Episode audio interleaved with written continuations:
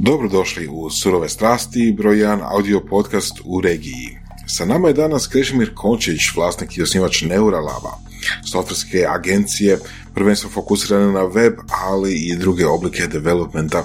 Agencija postoji od 2008. godine i ima zavidnu listu klijenata sa podružnicom u New Yorku, kako je već uobičajena među domaćim agencijama a jedna od zanimljivosti o Neuralabu je da su počeli i nastavili raditi za open source tehnologijama. Tu je WordPress, ali i mnoštvo drugih tehnologija i mnoštvo drugih platformi na kojima rade. Sa Krešimirom smo pričali o tome kako je započeo Neuralab, kako su dobijali prvi klijente, kako su nalazili prve poslove, ali i o tome kako su ostvarili pozicioniranje kao jedna firmi koja rade sa velikim i uglednim klijentima. Jer to je jedna od jako bitnih stvari. Premium brendovi rade sa premium brendovima. A mi smo surove strasti i nas i dalje možete slušati na ovim platformama gdje ih već slušate, na podcast aplikacijama, na našem webu, na iTunesima, na mnogim drugima. Također, idemo raditi nešto novo i ako želite vašu reklamu na ovom mjestu ili u drugim slotovima unutar epizode, javite nam se na email adresu info.surovestrasti.com a tu je i naš Academy academy.surovestrasti.com gdje su uploadane epizode koje još nisu javno objavljene, koje će tek biti, ali još nisu te naše lektire. Lektire su prepričavanja knjiga o leadershipu, o poduzetništvu, o marketingu, komunikaciji, prodaji i mnogim drugima obogaćene sa našim vlastitim iskustvima u poslovanju i koje mogu poslužiti za uštedu vremena kad se uči o ovim temama. A mi idemo dalje, uživajte u epizodi i slušamo se drugi put. Ovo su surove strasti.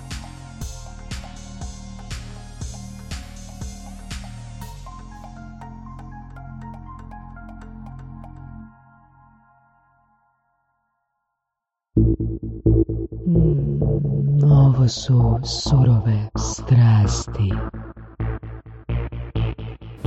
Ovdje, ovdje je dosta dobra fora jer je audio totalni fokus. Da, i audio, evo mislim, mislim da smo imali, ne znam, 4-5 epizoda koje, koje smo trebali spasiti nekak, ali na, na da, Da. tak nešto. I jednu nesnimljenu. Nesnimljeno. Aha, Da, ono... bi sad zaboravio S onom, krite- s onom panelicom. e, Nešto, Ne, ne, ne, Ne, ne, i, i to to, je- i to, i to. i to, Aha. da, ali to nije do nas. Da. Pa ne, meni vam je fora recimo kada, kada onako uđem ujutro u auto, fino si upalim podcast i onda mi je bitno da onako uh, sugovornik ima neki ono super glas.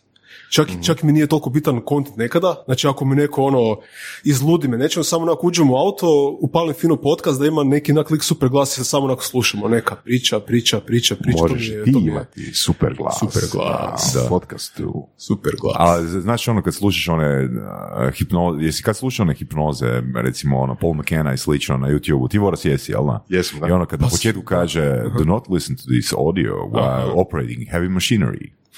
tak da, tak da ovoga. Slušao sam ti prije spavanja, imaš ovaj, e, kako se zove, uh, Semir Osmanagić.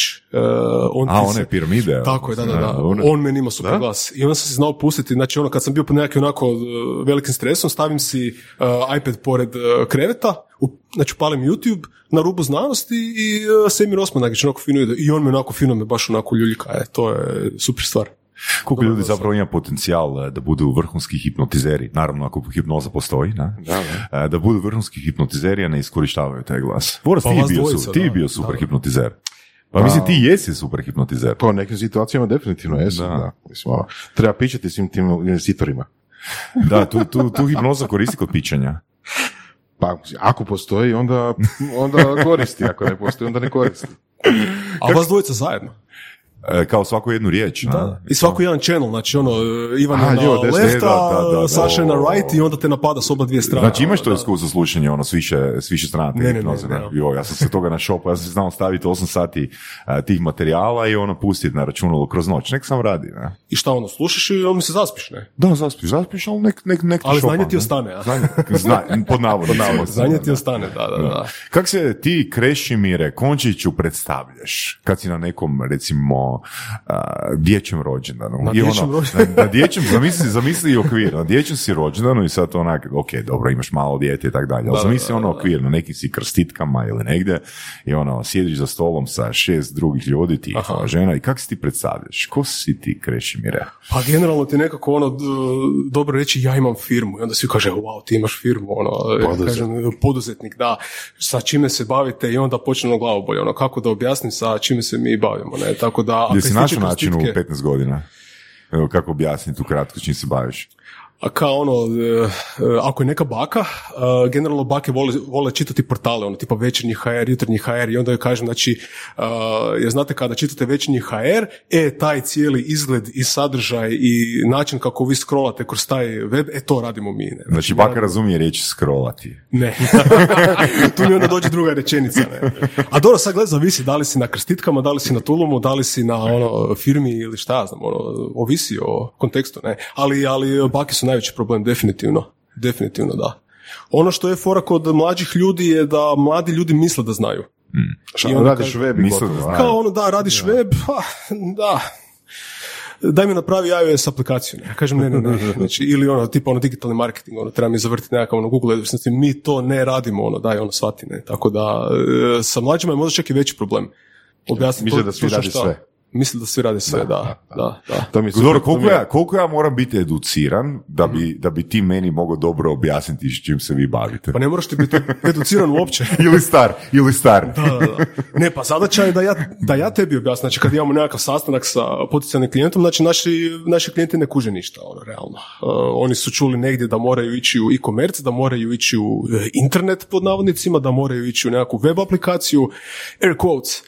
Uh, naša zadaća je da mi njih educiramo. Ne? Znači, to je zapravo nama dio našeg ono prodajnog funnela. Ne? Super si to rekao. Nedavno sam baš imao mini raspravu o tome da, a, da, li, da li bi se složio s ovom rečenicom? Da digitalna transformacija za većinu malih poduzetnika znači web shop Uh, ili digitalno poslovanje. a, a te generalizacije, mislim, načelno bi, ovako, a, webshop je low hanging fruit u uh, tra- uh, transformaciji. Uh, Znači, to je fora, jer uh, u takav projekt načelno možeš ući, uh, on ima svoje jasne korake, on će donijeti vlasniku nove prihode, što je jako, jako, jako recimo bitno, ne? Jer, znači, nekakav postojeći vlasnik, uh, vlasnik biznisa, on ima nekakve svoje, svoje, svoje postojeće prihode. Recimo da neko prodaje igračke, on ima nekakvu prodavonicu u Avenue Mallu i u recimo uh, areni i mi kad imamo sastanak s njime, ja njemu kažem, ok, dobit ćeš novi kanal novih prihoda, znači to je novi cash flow. Imaćeš, uh, Da, tr, tr- znači imaćeš trgovinu koja ti radi 24/7 i onda što je ono glavni ono sales pitch, imaćeš blagajnicu koja ti radi cijeli dan 24/7 bez da se išta žali i to je onda, uj se, to mi treba. Nema da bolovanja, da. nema bolovanja, da. Nažalost su to takvi razgovori, ali, ali, ali to je realnost, jer webshop ipak je novi kanal novih prihoda i to onda ljude e, izuje iz Ok, cipela. ono. to je jasno, to je Da. mislim svima jasno, ako, ako nije poslat će jako brzo, ali baš me zanima taj dio, znači da većini, većina malih poduzetnika, poduzetnika uopće gleda kao na digitalizaciju, digitalno poslovanje kroz prizmu toga da oni trebaju imati web shop i tu staju. Tu imaš dvije, e, dvije su te filozofije. Pod A, prva filozofija je sve ide na web, Dobro. sve ide na web. Svi interni alati za biznis, e, svi e, eksterni alati koji e, ljudi koriste u svom biznisu, sve ide na web. Znači sve ide Kaj to unutar točno znači? Na kaj, na kaj misliš kad kažeš interni eksterni Znači recimo alati? tvoja firma, ne? Dobro. Znači vi imate nekakav sustav za kolove, ne? Uh, imate nekakav ticketing sustav, Uh, imate nekakav interni sustav za računovodstvo i tradicionalno su ti takvi sustavi bili ko desktop aplikacije. Znači ti si kupio nekakav ERP i nekakav CRM i nekakav uh, accounting sustav i, i- i ti bi ga stavio sebi tu u zip uh, na, na desktop računalo, ne? Prvo, to se sada mijenja. Znači sve to se sad trenutno stavlja na web, ta- tako da tvoji zaposlenici mogu uh, raditi u tim alatima unutar web brauzera. Ne? Znači, sve, znači sve što danas mi radimo oko digitalnih alata postaju web aplikacije. To je prva stvar. Dakle, jednostavnim jezikom. Mhm. A, prvo sam to preko CD-a stavio na svoje računalo, Tako a je. sad to uradim u browseru. konzumiraš putem interneta, tako je, znači putem ovih brauzera. Ne? To, je, to, je, to je prva velika filozofska stvar koja se dešava i taj val trenutno još, još nije zapravo niti gotov. A druga stvar je što je danas je na webu, znači kada smo već unutar weba, danas je na webu sve e-commerce. Sve e-commerce. Ti, e, e, ti ako prodaješ jednu jednu knjigu, to je e-commerce. Ti ako imaš na webu samo kontakt formu da bi se, da bi se tebi neko javio za tvoj uh, call centar, uh, ta kontakt forma je e-commerce. Zamisli. Znači da. to, jer, jer ti generalno Evo, vidiš, pratiš, znači ti nisam ono pratiš, to na taj način. pa znači ti imaš funnel, znači ti imaš jednostavno Da. digitalni marketing koji tebi vodi klijente na tvoj web. Ok. I ti recimo od, od uh, 100% korisnika koji su, koji su tebi došli na web, 10% korisnika će tebi Mm. Ok, ispuniti formu. ok, dakle, to ti je konverzija. super, super, super, super. Znači, a, ok, ja imam a, 100 stranica besplatno za download na svojem web sajtu. Dobro. Ok, to je e-commerce. Ali imam i mogućnost da se knjiga kupi. To je e-commerce. A koja ti je konverzija? A, ti, ti konverzija, mi, mail, konverzija mi može biti mail, ako se radi o besplatnom downloadanju i konverzija mi je 150 kuna ako se radi o kupovini. to je e-commerce. to je e-commerce. To je e-commerce Ok. jer, jer to ti je konverzija. Znači, Znači, svaka konverzija je jednako e-commerce. ja bih rekao da da. To jest, po nama, unutar Neuralebu da. Zato što, um, e, o, o čem se radi? Tebi korisnik plaća tu knjigu sa mailom. I tebi taj mail ima daleko veću vrijednost nego jedan dolar. Kužim, kužim, Kužiš? kužim. Znači ti, a, a, a, mi kad radimo tebi e-commerce rješenje, mi onda gledamo taj, taj cijeli Kužim. funnel. Znači kakav ti je digitalni marketing, kakav ti je content Ok. marketing, kakav si, ti- kakav si osoba, kakav je tvoj web, UX, to jest za ono da... Da, ne, meni je, ovo full, meni je ovo full interesantno. Znači, rekli smo da je ostavljanje maila e-commerce. A, ok, ja sam to vidio kao lead generation, ali Ok. nisam to izjednačio sa e-commerceom. Da li je ono ako mi je osoba došla na sajt i recimo šerala moj članak na gumb koji je gore, da li je to e-commerce ili nije? Jer isto se radi o nekoj konverziji, je bi tebi- rekao. Ako, ako imaš konverziju, onda je e- e- e-commerce. Znači, Mhm. bitno kod e-commerce web, web aplikacija je da zadovoljavaju jedan uvjet. Mora biti transakcija nekakva. Ok, Da li je to share button, da li je to stavljanje maila, da li je to stavljanje uh, korisničkih podataka, ne. Znači, korisnik tebi daje nešto, nekakvu svoju energiju, vrijeme, mjesto ili novac, a ti njemu za uzvrat daješ, daješ nekakav value.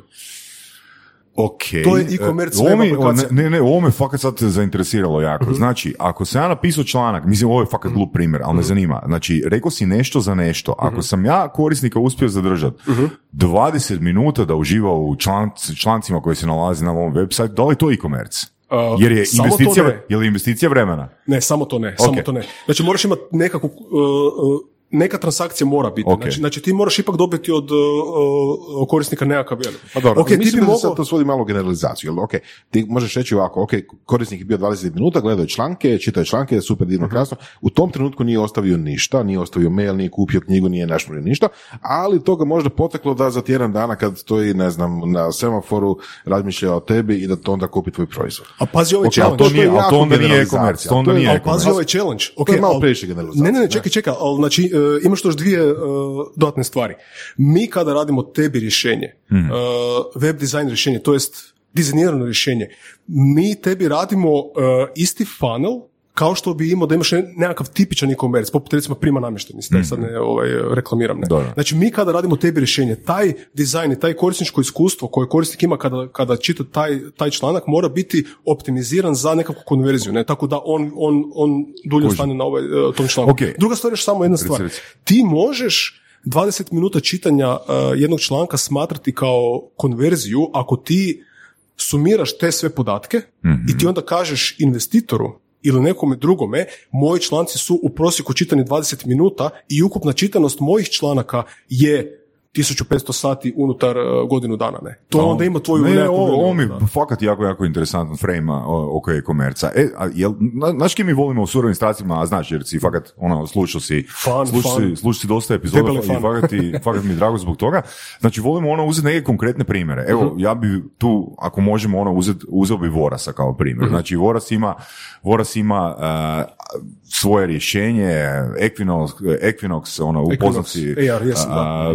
Znači, ok, a, kako bi, koje su recimo neke konverzije koje bi recimo, ne znam, Neurolab e, osmislio za njega kad bi išli vi radi to, to, to rješenje? Tu ima, ok, znači prva je nekakva uh, lead gen, generiranje lidova sa tvog Mhm. uh, sajta prema recimo tebi, znači to je nekakva ono tipična kontakt forma koja se, koja se spaja na tvoj CRM i onda kada uđe u CRM sustav, onda tvoj prodajni predstavnik, da se ovaj tako izrazim, onda on komunicira dalje sa, sa ove tim klijentima. Ne? A, druga stvar bi bila znači, da ti radiš platformu cijelu gdje, gdje, gdje brand može napraviti svoj nekakav account, gdje onda može stavljati nekakve AR likove, AR markere pomoću GPS, znači mogla bi se napraviti online platforma koja brendovima omogućava direkt uh, komunikaciju i integraciju sa uh, Equinoxom. Ne? Znači to, to, to bi bio nekakav krajnji endgame koji, uh, koji bi se mogao raditi. Je li to skupo? Je. Ok. A, sad sam ono, zapravo ono, nisam razmišljao o surovi strasti Academy, ali zapravo ono, Voras, pa mi smo u e-komercu, čovječe. Ha? Pa jesmo, da. Pa jeste. Znači, mi smo, eko, da, čovječe, Pa mi smo e-commerce, ono. e-komerčari. Možete staviti na ono LinkedIn, ono kao kovačicu, ono. Da, da, da, da. E-commerce Fakat. owner, ono, Isuse. E-commerce ekspert, proda- prodali smo... Saša izlazi van, stavlja lektire. LinkedIn kvačicu. da, da, da. E, Voras, čestitam, onak, mi smo e, e, e, tebi. Digitalni transformatori. da, da, da. Super, Ali super. da, zapravo, ako tako gledaš, svako ko nešto prodaje, makar sebe i svoje sate ili tako nešto, Tako je... je. E-commerce, da. I to je onda zapravo prva stepenica, uh, ovo što si Ivan pitao, uh, digitalna transformacija zapravo najlakše počinje sa e-commerceom jer on je low, low hanging fruit. Uh, kroz e-commerce se može razumjeti jako puno toga i uh, online uh, analitike, digitalni marketing kanali, content marketing koji je jako bitan. Da. Uh, znači, biznis kroz e-commerce skuži cijeli, uh, cijeli okoliš zapravo uh, digitalnog. Aha. Uh, i imaš Da, to onda, da, onda da, naravno da, i vrste plaćanja koji su danas kompleksne, ekstremne. Ajmo pričati o tome, kad završiš ovu temu sada. Ok, znači ti, je, e, mi kada kažemo jedan biznis, i to je onako tipičan sastanak. Mi, znači mi, mi ono dođemo na sastanak i tipično pričamo sa nekim starim dedom koji je vlasnik velikog biznisa i koji ne zna ništa o webu, niti e-komerciju, oko internetu. I onda, on, i, on, I onda nama kaže, dečki, šta to meni treba, ono. Ja Čekaj, to vidim samo znači, glavu bolje. to znači da vi radite outreach, znači da pičate ovoga Mm, aktivno ne, aktivno kako ne. kak taj deda dolazi do vas? Pa Neko mu je mi- rekao. Znači, e, pitaš me koji su naši uh, Da, da, mislim, kanali. kako se ti i deda nađete za istim stolom da pričate o e-komercu? Pa gledaj, najviše, znači najviše preporukom. Hmm. Uh, Znači nama je uh, word of mouth uh, glavni kanal za, za veće Hmm. projekte. Uz to mi smo partneri od uh, automatika uh, WordPressa, WooCommerce, Googlea i MailChimpa i onda kroz, kroz njih mi, mi, mi, mi ove zapravo dobijemo najveće strane lidove. Mhm. Uh, ali za domaće lidove ja bih rekao da je uh, preporuka i uh, prošli case study. Znači recimo mi smo, do- mi smo dosta radili veće portale poput Habora, Karneta, Bipe, recimo Nacionalni centar za vanjsko vrednovanje, to ti je državna agencija koja ti se bavi, koja ti se bavi obrazovanjem, oni ti, kada ti, je, kada ti dođe državna matura, oni imaju, mislim, oko 2 miliona posjeta unutar, unutar tjedan dana ili, ili tako nešto, jer to klinci navale na ono Da, da. rezultate. Ne? E, znači mi smo radili takve, uh, takve portale i sve je open source uh, i sve je web-based, znači ni- ne, ne radimo ništa oko nativnih mobilnih aplikacija, nego baš smo, znači mi imamo ekstreman fokus na, na web i onda ljudi kada vide takav case study, onda se jave nama. E sad, uh, koje je bilo tvoje pitanje, to sam zaboravio. Kako se deda i ti nađete za stolom? Kako se deda ja nađem za stolom? Uh, preporuka, načelno. Znači, ako se radi o nekom uh, starijem gosponu ili, ili gospođi koji ima etablirani biznis, načelno je, je to nekakva preporuka i uh, taj sastanak ti načelno idu tako da ja njih moram uh, educirati oko toga što njima zapravo treba. Jer oni misle da nešto trebaju, ali mi kao firma onda njih uh, educiramo šta je internet, šta je web, šta je konverzija, digitalni kanali, digitalni marketing, content marketing, kako njihov proizvod staviti da on bude online javno, javno dostupan. Uh, tipična pitanja koja se tu pojavljuju je naravno skladište, to sve interesira, znači skladište, kako ću ja to povezati sa, sa ovaj skladištem, a mi tu ko uh, IT-evci tipični, da oni se stavi mer code, imamo, imamo tisuću načina kako da riješimo takve ono glavobolje, tako da mi onda to moramo objašnjavati. Onda njega recimo interesira kako će njegova uh, znači kako će osoba koja se bavi prodajom raditi fakture, pa ponude, pa predračune, pa povrat robe. Znači njih više interesiraju ove neke životne uh, uh, operativne stvari, što, što je u redu i to je legitimno.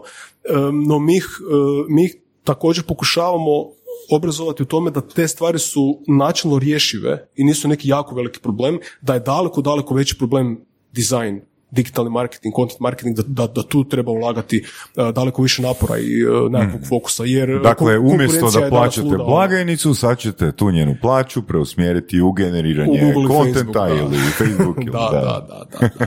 Mislim, te sve platforme danas jesu ono pay, uh, pay to play, uh, tako da ti, ti, ti načelno da bi danas bio, bio vidljiv, uh, moraš plaćati to nemale novce. Prije, recimo, mi ove kada smo krenuli, ja se uh, sjećam se kada je recimo Neuralab krenuo, to je bilo nekakve 2007. 2008. Mi smo na Facebooku imali organic reach koji je bio sulud. Ono. Znači, mi, smo, mi bi nešto objavili, mi bi, za, mi bi za tjedan dana imali 100 novih followera. Ono.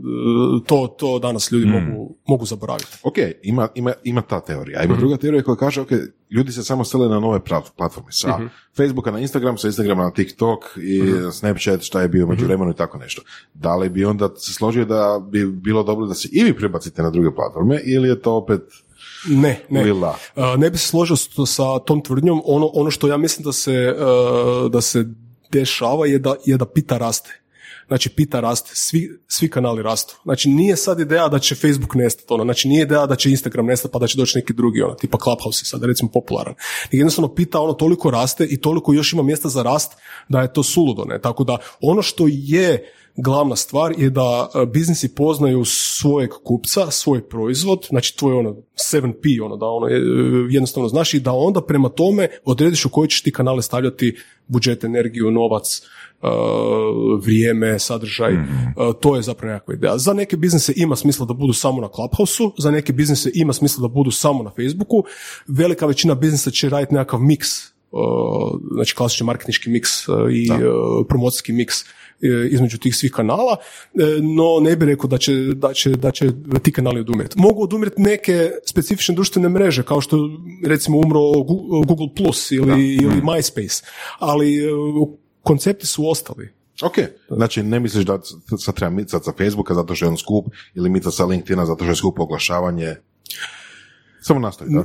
Mislim, to je opet generalizacija. E, neki biznisi bi mogli se maknuti sa nekih kanala jer, jer jednostavno nema smisla da, da ulažu e, vrijeme i napor u neki kanal i onda se, i onda se bolje maknuti ove. Mi smo recimo dobili prije, prije, prije par dana audit e, koji su nam radili cvoke i rekli su nam da, da se maknemo sa Twittera.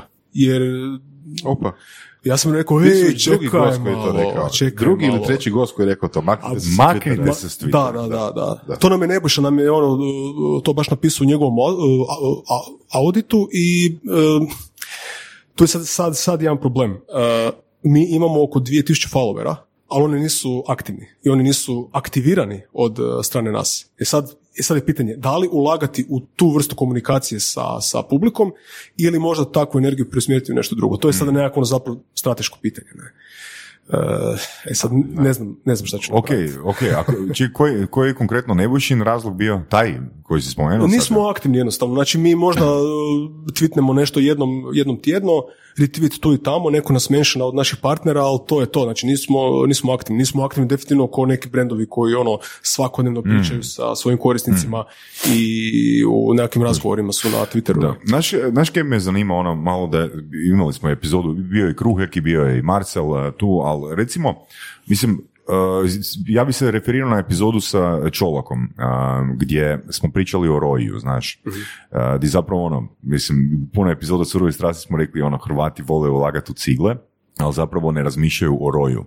I ono što je Andrija spomenuo u svojoj epizodi je da zapravo ako imaš dobru lokaciju a, i uzmeš recimo njegovu franšizu, na Jadranu naravno, a, da možda možeš imati roj već unutar jedne sezone, u gorem slučaju nakon dvije sezone. Pa koliko bi bio roj a, za, koliko je prosječni roj za e-commerce rješenja? Je li postoji taj podatak? Ne, ne, e, to ovisi o... o- Od do? o vertikali. Znači, u, da, li si, znači da li si u prodaji uh, beauty proizvoda, automobila, uh, užasno, už, uh, užasno je velika. Evo, i razlika. možemo uzeti onaj primjer koji si rekao, recimo ja imam dućan i, s igračkama Mhm. a, u ne znam, nekom trgovačkom centru i ono, A šta ti smatraš pod ROI točno? Pa k- koliko, Znači, brzo, koliko ću ja brzo investiciju- ono biti na plus jednoj kuni? A šta, mislim, e, Uložiš u web shop, ne Uložim. znam, ono, x Evo, tisuća 200 kuna. Tisuća kuna uložim u web shop. ovako, ima, uh, ima tu jako puno troškova. Znači prvi trošak je trošak same izrade web shopa, Mm. koji načelno nikad ne staje. to je nama ovaj, uh, zapravo dobro. Jer I- stalno se... I redesign svake dvije, tri godine, a? Tako je, da. E sad, mislim, možda će to zvučati čudno, to je nama naravno dobro, uh, ali to je i potrebno. Znači, mi sa klijentima stalno pričamo da izrada web shopa nikad ne staje. Znači, ti imaš inicijalni uh, investment od, ne znam, 20.000 eura, 30.000 eura, znači mi smo radili projekte i po milion kuna, uh, taj, taj, taj trošak nikad ne staje, ali to je dobro svima, jer klijent mora raditi stalno na novim featureima. To je prvi trošak. Drugi trošak ti je trošak bukvalnog digitalnog marketinga, znači plaćanje platformi uh, pay to play. Znači ono plaćanje Google za oglase, Facebooku za oglase, uh, Mailchimpu, svim znači nekakvim ono stakeholderima unutar digitalne ekonomije da plaćaš bukvalno oglase. Treći trošak je trošak tvoj interni uh, ili izrade sadržaja, uh, održavanja kontenta na, na ovaj samom webshopu, fotografije, video, uh, tekstualni prikazi. Uh, znači tu već imaš tri vrste troška. Uh, četvrta vrsta troška su uh, interni procesi. Znači, da li, je, da, li, da li tebi skladište ima više troška radi e-komerca, da li, da li tebi nabava ima više troška oko e-komerca. Uh, k- kompleksno je. Najviše po meni ovisi o vertikali u kojoj se nalaziš. Um, no ono što je bitno kod e-commerce da se to sve da jako, jako detaljno pratiti.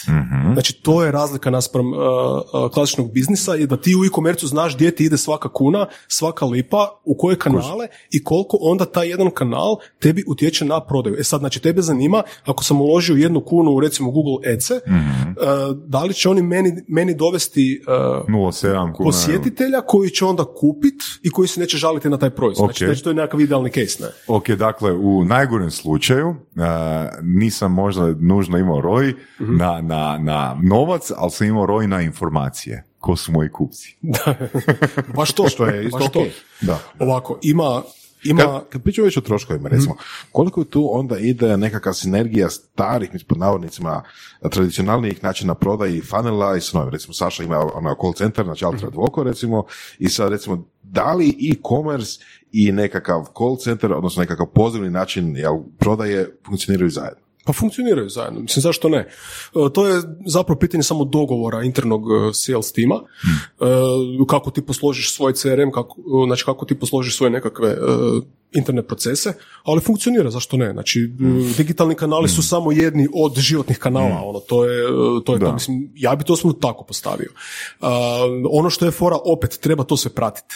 Treba to sve pratiti, tako znači, spojiti ovaj životni dio cold callinga, uh, fizičkih sastanaka, treba to nekako unijet u digitalni svijet i zato postoje znači Dakle, ljudi da, koji kuckaju takav Dakle, jednostavnim jezikom unutra, ono. stvari nikad ne postaju jeftinije. Nikad. Nikad, ne po- znači po- sve postaje teže i sve postaje, sve postaje, Tako ima je. više posla i, viš, i zahtijeva više novca. Tako, tako. Tak da, točno. ono, jednostavno onak, to je pomiri se s tim. da. Tako je, tako je, tako Tak je. da. Ono što je dobro je da možda ljudi kada kreću u uh, poduzetništvu ne znaju to, nego to onda shvatite kasnije. Nauče, ne? nauče O, da, hard da, da, way. da, ali al to je, to je definitivno, znači sa tim se mogu složiti 100%. Da, definitivno, ne. A, znaš- Stvari jesu teže i generalno bit će teže, e, zato što svi, svi sada idu na e, e-commerce i to je poželjno. Mjesta za rast ima tona. E, recimo tipičan primjer je, mislim da danas nakon covida e, e-commerce je trenutno negdje na 25% cijelog retaila u UK-u ili u A u Hrvatskoj USA-u. 3%.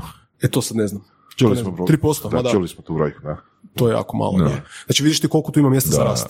Ne, mislim, ne samo to, nemaju svi ljudi internet, nemaju svi ljudi najnovije uređaje, e, nemaju svi ljudi niti zapravo toliko e, platežne moći, ove, nemaju svi ljudi e, vjeru u kreditne kartice Ok. ili nekakvu plastiku. Ne? Znači sad- tu, tu, tu, tu ima mjesta za rast tona. Ta brojka me zanima, 25%. Kaj to točno znači? Jel to znači da doslovno 25% stanovništva je napravilo minimalno jednu transakciju ili je, ne znam, udio u, ne znam, prometu, ono, 25% ono se odnosi na e-commerce? E, podatak od 25% ti, ti se odnosi da uzeli su sve promete od svih trgovina, E, to, to, to, to, to. to. fizičkih trgovina, To, što bi značilo da recimo ako ja trošim četiri puta više novca nego Voras, ok, Uh, znači u generalno ono na kave, na cuge, Mhm. bla, na- bla, bla, na ručkove, na odjeću i slično, znači da nije ono da smo mi sad, uh, ajmo reći da smo 50-50 ono, dio Mhm. određenog tržišta jer je Voras jedan, ja sam drugi.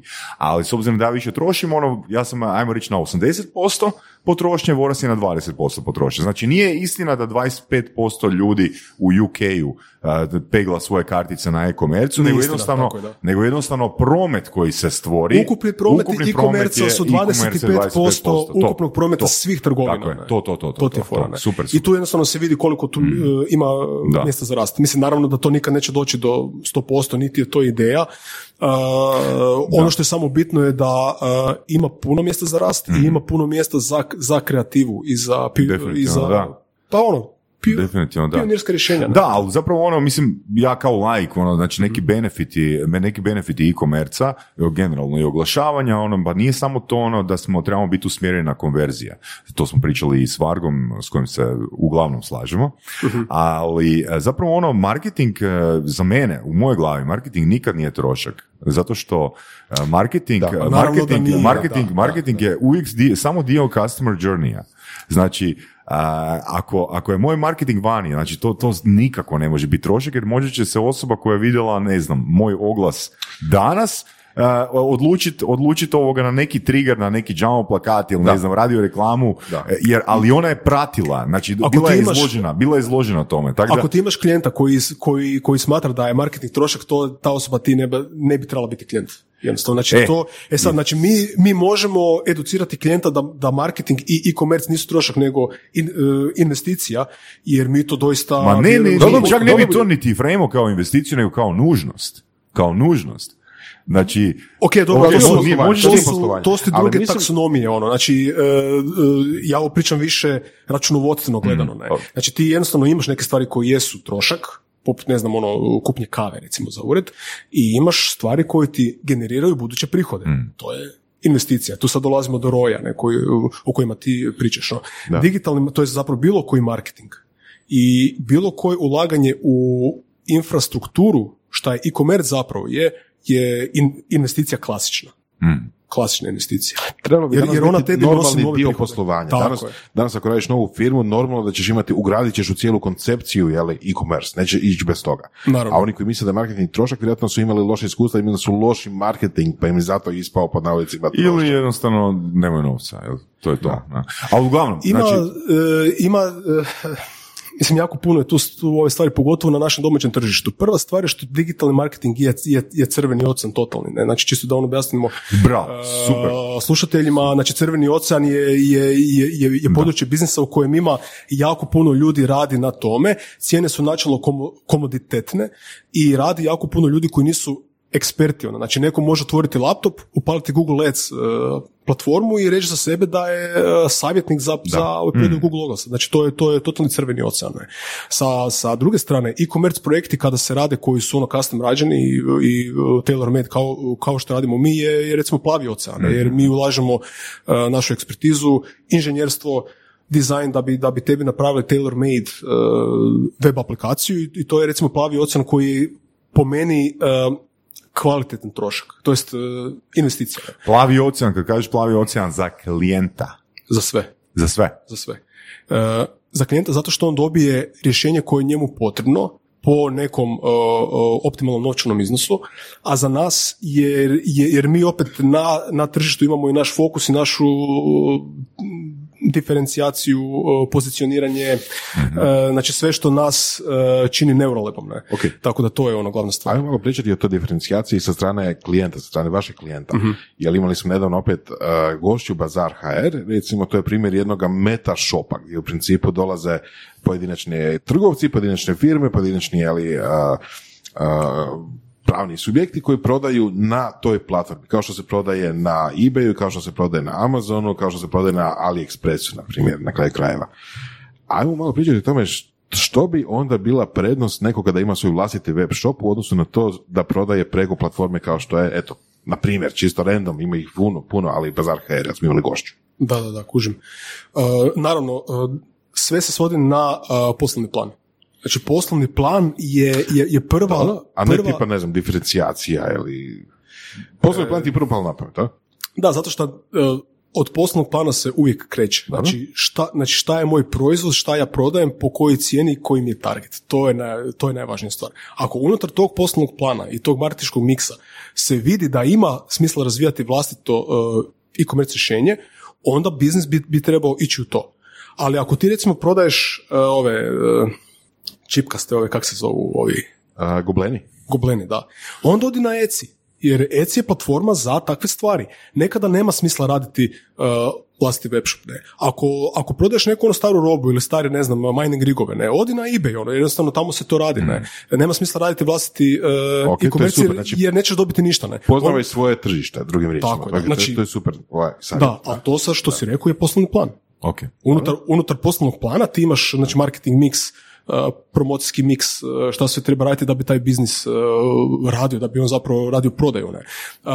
Ono što je dobro u današnjem tržištu je da je postoje aplikacije i gotove platforme koje tebi omogućavaju ulazak u e-commerce sa dosta malo novaca. Recimo, tipičan primjer recimo Shopify. Znači Shopify tebi omogućava da imaš vlastiti e-commerce i da ti kontroliraš neke važne stvari.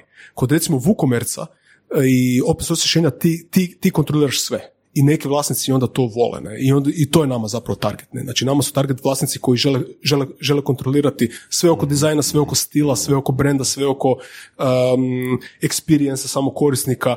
Ono, ono što je recimo isto dosta bitno su načini plaćanja. Ono, načini plaćanja su, su, su danas uh, ekstremno uh, diversificirani, različiti, ima ih, ima ih tona. Vratit ćemo- vratit ćemo se na to, to je baš fora je u tome da, e, fora je u tome da recimo kod WooCommerce ti imaš e, opcija koliko god želiš. Na kraju dana i, i mi ti možemo programirati custom rješenje.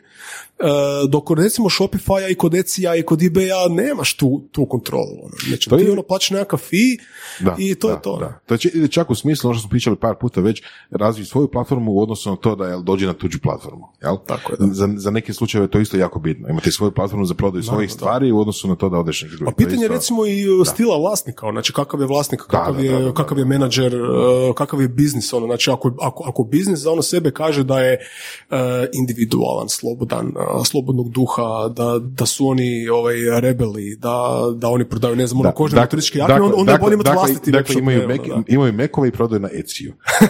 da. Tako da, mislim, ja bih rekao da je to vezano uz jako, ali opet kažem, vraćam se na poslovni plan. Poslovni plan je taj uh, koji je glavni, a zašto to kažem? Zato što ga svi ignoriraju. Znači, mi imamo tisuću, tisuću sastanaka gdje niko nema poslovni plan. I mene to već ono pada, ono, mislim, pada mi kosa od toga, ono, jednostavno. Gdje mi kažemo klijentima, ok, ali šta vi prodajete, po kojoj cijeni, koji vam je target, šta vi zapravo želite napraviti, ono, jer e-commerce tek dolazi nakon toga. Da, sad smo otvorili onak, nećemo se dugo zadržati, ali otvorili smo jednu bitnu temu, a to znači, uh, tko to zna što znači poduzetništvo u Hrvatskoj? Aha. Jer baš, baš, baš, baš ovoga u nekoliko zadnjih tjedana smo, uh, Bojan i ja, partner u firmi, bili na nekoliko sastanaka, ono da prezentiramo ono konkretno ono što mi radimo i zapravo se sastanci svode na to da mi shvatimo da ljudi nemaju pojma kako se vodi posao. Da je zapravo onak moraš raditi neki konzulting jer oni ne razmišljaju o prodaji, ne razmišljaju o marketingu, ne razmišljaju o kontentu, ono, Točno to. Znači, oni su ono, zapravo njihov biznis je egzistirao zato jer je egzistirao. Onak, nek, nekim čudom, ono, spleta okolnosti imali su 10-15 godina sreće. Iz našeg kuta gledanja. Iz Pa našeg zato kuta što gledanja. biznis je uh, umjetnost mogućeg, ono, i- pa isto kao i politika, ne? Da. Umjetnost mogućeg. I i mislim, E, zato to tako postoji. Ne, mogućeg, Mislim, ti si čak tako još i i više izložen tome, ne? Jer, jer pazi, ti, znači, ti, e, ti prodaješ usluge call centra.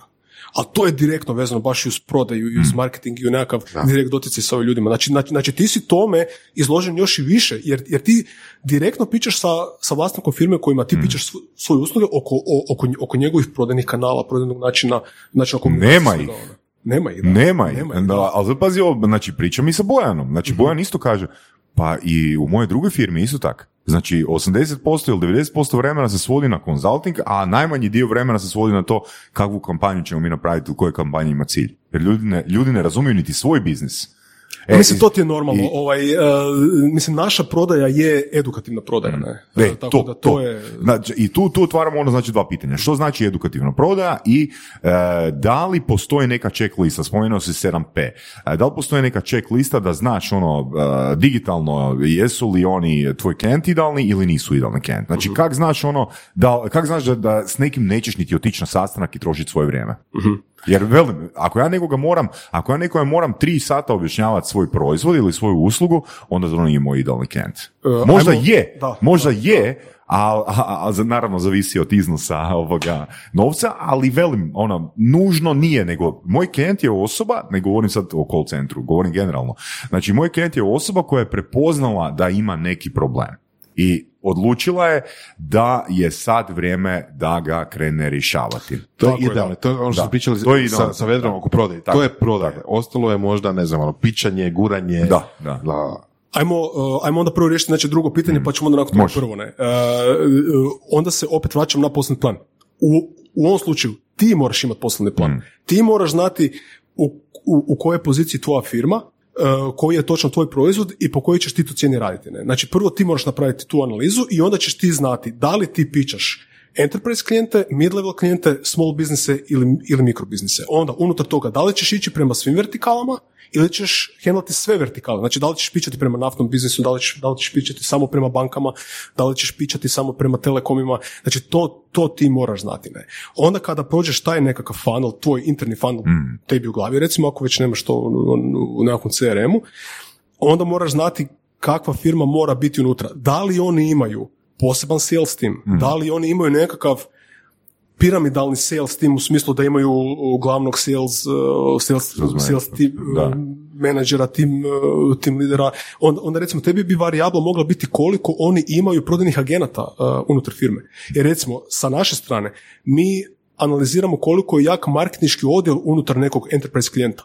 Znači mi, mi onda pitamo ok, koliko ste vi veliki? Oni kažu recimo mi imamo e, tisuću ljudi, ok, ali koliko je od toga e, marketing tim i onda nam recimo, znači mogu, biti- mogu biti odgovori od dvoje ljudi radi u marketingu ili recimo 200 ljudi radi u marketingu. Ako 200 ljudi radi u marketingu, nama je to totalni win, odmah. Znači jer mi onda znamo da oni M puno ulažu u marketing, M da već imaju, znaju što je marketing, znaju, već oni imaju neke svoje interne procese i, i procedure i oko weba i oko printa i oko ono BTL-a, ATL-a, bilo šta. E, e, mi onda znamo da ako je klijent enterprise level, ako vidimo da su im webovi načelno u nekakvom lošem stanju, po nekoj našoj internoj internoj metrici i ako vidimo da imaju jaki marketing tim i ako vidimo da su oni u vertikali koja načelno ide prema e-commerce a to ti recimo auti, beauty, nekakvi fizički proizvodi, oni, oni, oni, oni sada načelno idu prema uh, e-commerce nama to rješava sve checkliste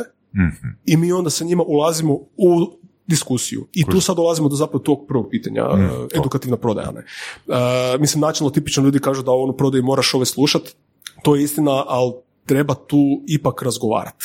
To je najbitnija stvar. Znači mi poslušamo klijenta šta ih muči, na temelju toga napravimo radionicu ili, ili, ili dvije. E, U kojoj fazi? Odmah? Znači, prvo imamo sastanak upoznavanja, koji recimo traje, ne znam, sat i pol, na kojem je sa naše strane designer, developer i product manager, a sa klijentove strane je to uvijek načelno uh, vođa marketinga i jedna osoba koja će vjerojatno raditi na e-commerce sustavu. Znači, to je nekakav naš ono, uh, tipični sastanak. Oni nama objašnjavaju njihovo trenutno stanje oko svih web kanala i što bi oni poslovno htjeli. Ne? I mi na tom sastanku već ono bacamo nekakve e, ideje, pitanja, komentare, e, kako rješavaju ovo, kako rješavaju ono, kako ulažu ne znam, digitalni marketing, e, kako handlaju sadržaj na webu, jer to je jako bitno.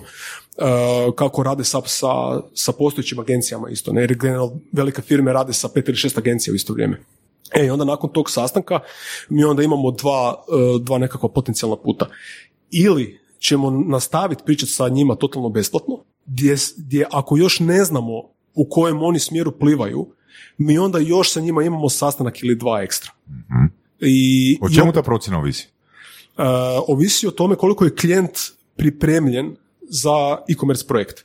Neki klijenti znaju biti pripremljeni dosta, a neki nikako ne. Ako klijent nije pripremljen nikako, e, onda mi njima radimo discovery fazu koju mi naplaćujemo. Znači mi njima kažemo, ok, vi ne znate što želite, mi na temelju ovog sastanka isto ne znamo što vi želite, ajmo mi napraviti discovery fazu koja se zapravo sastoji od konzultinga koji traje nekakvih eh, 40 radnih sati. I mi to naplaćujemo. Super. Ono što je fora je da taj consulting i taj discovery phase je zapravo se ovako i onako mora raditi kod velikih e, projekata i onda mi taj iznos koji smo naplatili zapravo odbijemo od, od, Super, od pa da, e, projektnog kosta. Ne? Odlično. Tako da, tako A onda- zapravo oni su u commitmentu. Tako je, da, Da, točno to. odlično. I ono što je najvažnija stvar kod toga, mi se upoznajemo. Mhm. To je najvažnija stvar od toga. Fini model, fini model. Znači, oni upoznaju nas, mi upoznajemo njih, mi upoznajemo njihov biznis. Ono što je jako bitno je da naši dizajneri skuže njihov biznis i kako oni dišu što je njihov korisniku bitno. Ne? Jer naši dizajneri rade na, na, na svim mogućim vertikalama. Ne? Znači, naši dizajneri mogu raditi na biznisu koji se bavi i prodajom šminke, i prodajom knjiga, i financijski sektor, i ne znam, Equinox nam se javi, na, tako da možemo raditi bilo šta. I onda naši dizajneri zapravo kroz, kroz takve sastanke i, i kroz takav discovery phase zapravo upoznaju klijenta i njegovo tržište. Ok, znači u biti, a koji je rezultat tog konzultinga? Znači kad vi ste e, uložili ti Mhm. 40 sati, na koji način ste vi pomogli Vorasu s njegovim proizvodom Equinoxom? Možda dodatno pitanje, da li je bilo situacije koje ste odustali nakon tog? Nismo, nismo. Nije, e, zato što jednostavno e, to je vezano uz naš positioning da mi radimo sa većim klijentima koji su Pa dobro, Voras je, generalizirat ću, mislim generalizirat ću, ali načelno jesu ozbiljniji ljudi. ok, Ono, Voras je ozbiljan i veliki Naravno, klijent. veliki Tako da, klijent. ajmo, ajmo ovako, znači koliko je Voras bolja osoba ili pametnija osoba nakon što ste vi napravili 40 sati ovoga discovery faze za Equinox? E, dosta pametnija. E, Znači, radi se o tome da mi, e, mi outputamo prema klijentu e, tlocrte tog novog rješenja i onda je klijentima već jasnije što njima treba. Ono, kakva će biti naslovnica, kakav će, znači kako će izgledati e, prikaz jednog proizvoda, kako će izgledati košarica, kako će izgledati taj ono cijeli checkout proces, kako će se raditi naplata, integracije sa skladištem potrebne sve, znači to je njemu već jasnije. E, Pitao se me za output. E, Outputa su dva. Jedan je ono e, PDF dokument na, na, na ne znam 20 strana, koji je zapravo u formi nekakvog poslovnog digitalnog plana. A drugi dokument su ti, znači wireframesi, to je zapravo tlocrt web rješenja. To znači isto kao kada pričaš sa arhitektom i ti njemu kažeš treba mi takva i takva kuća, onda te on pita razna pitanja, ono gdje želiš kuhinju, da li želiš pogled, Ok. a, gdje želiš da, da ti bude terasa, roštilj, e, spavaće sobe, on, on na temelju toga radi tlocrt. Tak, znači tako i mi. Znači, Znači mi isto radimo- discovery bismo mogli jednostavno definirati kao tlocrt. Tako je, da, tako je, da. Stvaranje tlocrta. Stvaranje tlocrta, tako je. Ne. I onda je to ovaj klijentu jasnije jer onda si on može vizualizirati kako bi to izgledalo. Ne. Mhm. Jer naravno, mi, mi, mi kada pričamo sa, sa šefom marketinga, on interno misli šta će njemu CEO reći. I to je uvijek, ja, Dobro, i, ja da. vidim da se to njemu stalno vrti po glavi. Ali znači, oni- zato jer smo, evo to moram fakat komentirati, to sam na nekoliko mjesta lovio da su marketing, marketingaši ono osobe sa žestokim problemom sa samopouzdanjem. Misliš? Ne, ne, naišao sam, naišao sam na informacije, znači ono, evo, konkretno Kevin O'Leary iz Shark Tanka Mhm. je rekao ono da on kad preuzima firmu, kad akvizira firmu, ono, nikad ne priča s marketingašima, nego odmah ide e, kod, niti kod sa CEO, nego ide kod direktora prodaje. Aha, ok, ok, ok, da, da, da, da, da. Pa dobro, to je, e, mislim, e, tim ljudima je dosta teško, ja bih rekao, e, to jest znači vođama marketinga je, je dosta teško, jer CEO ih e, stalno, stalno stiče oko toga gdje idu naši budžeti naši i to je ona poznata marketinška ovaj, fama, kao da uvijek e, pola para uvijek pržiš, ne, a ne znaš na šta. I onda se oni se uvijek moraju boriti sa ove time e, na, na šta potrošiti pare. Sa jedne strane imaju nas kao agenciju koja, koja nije jeftina, definitivno. Trošak digitalnog marketinga definitivno danas u 2021. nije, nije mali. E, imaju tisuću problema koje operativno moraju paziti. Znači kažem, kako funkcionira plaćanje, skladište, nabava, dobava, sve. I onda još uz to imaju CEO koji, e, koji visi nad glavom i koji gleda samo roji. Znači on, on samo gleda, ok, uložit ću pola milijuna kuna u novi webshop, kada će mi to donijeti tu novu lovu koju ti meni pričaš? Da, jasno, Ali to je razumno, to je- je- To je razumno, da. to je razumno, samo postoje u firmi neke, neke pozicije koje su zahvalne i neke koje nisu zahvalne. Znači, da li se slažete sa mnom da je recimo raditi nabavu u veliko- velikoj e, korporaciji zahvalno? Pa dobro, što To ti znači zahvalno, šta ti znači nabava, šta ti znači korporacija. Znači ti kad radiš nabavu u velikoj firmi, ti imaš ekstremnu moć. Ekstremnu moć. Dobro. Znači ti imaš, purchasing power ti je ogroman. Znači ti recimo nabavljaš laptope ne, za, za sales odjel koji ima e, 200 ljudi. Znaš ti koji je to purchasing power tebi kao osoba kada, kada u neke pro- e, pregovore? Ok. E, znači, primjer. E, mi radimo sa jednom IT firmom koja nam radi nabavu, e, nabavu IT opreme. I mi sa njima radimo cijelo vrijeme i- mi smo prema njima lojalni. totalno. Jer oni su super dečki, imaju ono gaming background, uh, uvijek nam daju uh, super rabate i uvijek su, um, uvijek su, um, kako se to kaže, Prilagodljivi? pa prilagodljivi, ali uh, vidi se u njima taj nekakav ono IT žar, da, da, da nisu oni samo prodaja IT opreme, nego ono doista onako žive to, ne? E, ja se njima javim, ja odmah kao nabava, znači ja sam, ja sam u tom trenutku šef nabave uh, Neurolaba, ja odmah idem sa koliko rabata možemo dobiti, jer ćemo uzeti pet MacBook Pro ne, ili 10 ili 20. Ne. Ta pozicija je meni jako zahvalna. Jer ja znam što želim, znam da mogu dobiti rabat, znam da oni žele napraviti prodaju, e, znam da, znam da oni generalno se moraju baviti sa nekakvim klincima koji, koji ono kupuju GeForce za, ne za 700 kuna i da će moja nabava ono riješiti e, cijeli mjesec. Ne. To je zahvalnost. Sa druge strane, ja kada mi dođe nekakav klijent koji bi htio raditi e, e-commerce projekt, moja pozicija isto nije zahvalna. Jer ja njega moram educirat, moram mu objasniti šta je to. Moram mu reći da će on morati iskeširati pola, e, pola milijuna kuna za nešto i ja kada vidim izraz na njegovom licu, ono, to je, to je užas. Ono. Te pozicije nisu zahvalne. Ok, Kužiš? Znači, to je recimo razlika. ne? fair enough. I što se događa, evo, fakat me zanima taj dio procesa i hvala ti na objašnjenju, super si to objasnio. Što se događa kad ono ti uh, blebneš pol milijuna kuna i kad vidiš taj izraz lica? Što je sljedeće što se događa? Da, to je ovaj, e, znači, ja, ja na tom procesu radim već 12 Izva, godina, ono. izvu, izvučeš Rupčić, Da, da, da, Rupčić Rupčić, ono.